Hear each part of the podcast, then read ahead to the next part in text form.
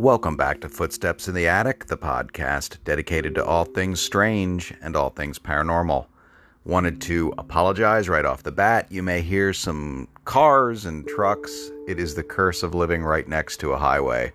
Also, right the room where I have to record is very loud, so I apologize for that. But today, we're going to cover a topic which I find very interesting and I'm sure some of you have heard about it, or most of you have heard about it. It is called the Dybbuk box.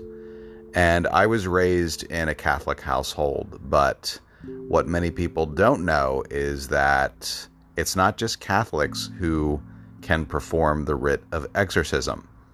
Those in the Jewish faith, on occasion, uh, have performed what we will commonly know as exorcism. Uh, rabbis would be summoned on occasion to rid a household of something known as a dybbuk, which is a malicious possessing spirit that are looking for a new human host. Now, in the Jewish faith, the sign of a successful exorcism was a bloody fingernail or toenail, which was believed to be the entry point upon which the dybbuk enters and leaves. So occasionally there were reports, though, that the spirit would leave through the throat, or even in more extreme cases, private parts, which I'm sure was not fun for all those involved.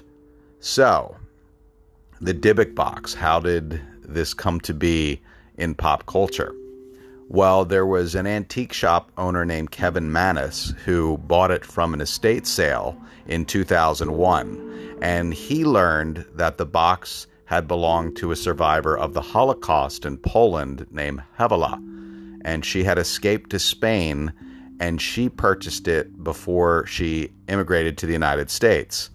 Well, Hevela's granddaughter told Mannis that the box had been bought in Spain and upon hearing that, he said, Hey, you know, this seems to be a family heirloom. Would you like the box back? And she did not want it. She actually told him, We do not want it. She said um, it was kept in her grandmother's sewing room and was never opened because allegedly there was a dybbuk that had been placed inside of it. Now, Apparently, this was one of 10 Dybbuk boxes known to exist in the world. Um, yes, there are 10 total. And Zach Bagans of Ghost Adventures actually owns two of them. And for those of you who watch Ghost Adventures, he was actually able to, uh, what I believe, capture the image of the Dybbuk on camera, which I found fascinating. And it just added further credibility to the whole lore of the Dybbuk box. Now, when Mannis opened the box, he found that, and this was back in 2001, that it contained two 1920s pennies, a lock of blonde hair bound with like a cord, a lock of black and brown hair bound with a cord, a small statue engraved with the Hebrew word shalom, a small golden wine goblet, one dried rosebud, and a single candle holder with like four octopus shaped legs. Now, he had all kinds of strange phenomenon happening in his shop as a result of bringing this box in and lights short circuiting and hearing voices and customers feeling uncomfortable well, he even Mannis, I'm saying, referring to, uh, even experienced a series of like horrific nightmares involving a hag. And I don't know what he was thinking, but maybe because he couldn't initially sell the thing, he actually gave this box to his mother on her birthday on uh, October 31st. And on the very same day that his mother opened the box, she suffered a stroke. Now, I personally definitely would not have given this gift to my mother, but hey, to each his or her own. Now, every owner of this box has reported the smell of cat urine or jasmine flowers.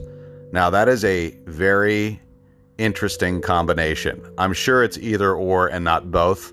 Uh, but uh, yeah, that is a definite classic sign of infestation. uh, spirits will often, and I should say demons in this case, will use sense. You know, they'll they'll hit on your five senses and um, really play it up. In particular, with smells. So, and the the smell of something foul is very common in a demonic type haunting.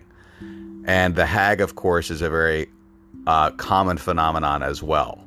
Uh, there was a student that eventually purchased the box on eBay when Mannis decided I, have had enough of this box in my life. And his name, his first name was Losif, and he was a student at Truman State University in Missouri. And he was actually the last person to auction the box.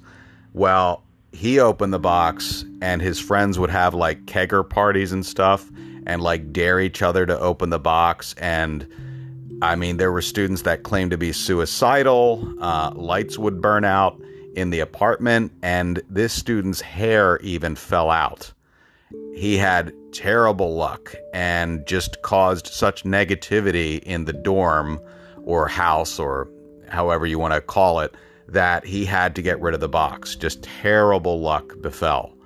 Um, Jason Haxton was a director of a museum in Missouri and he had been very interested in purchasing the box.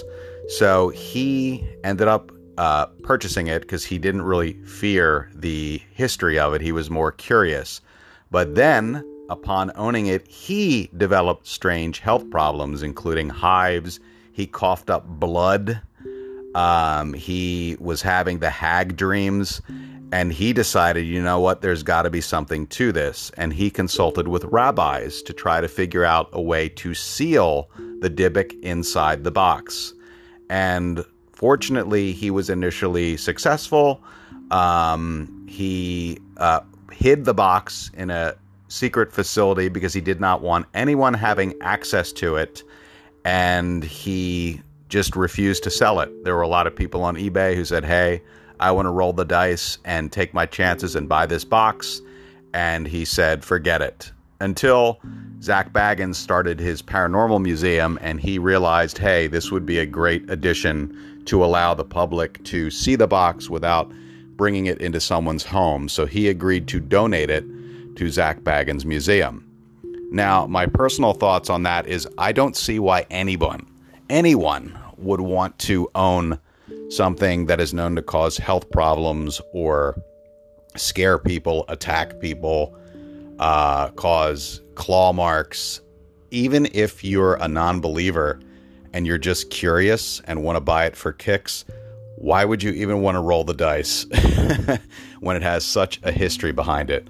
So I am very glad that Zach Bagans is now the sole proprietor of the box. You can go visit it in Las Vegas in his museum, which is something I definitely plan to do at some point in the future.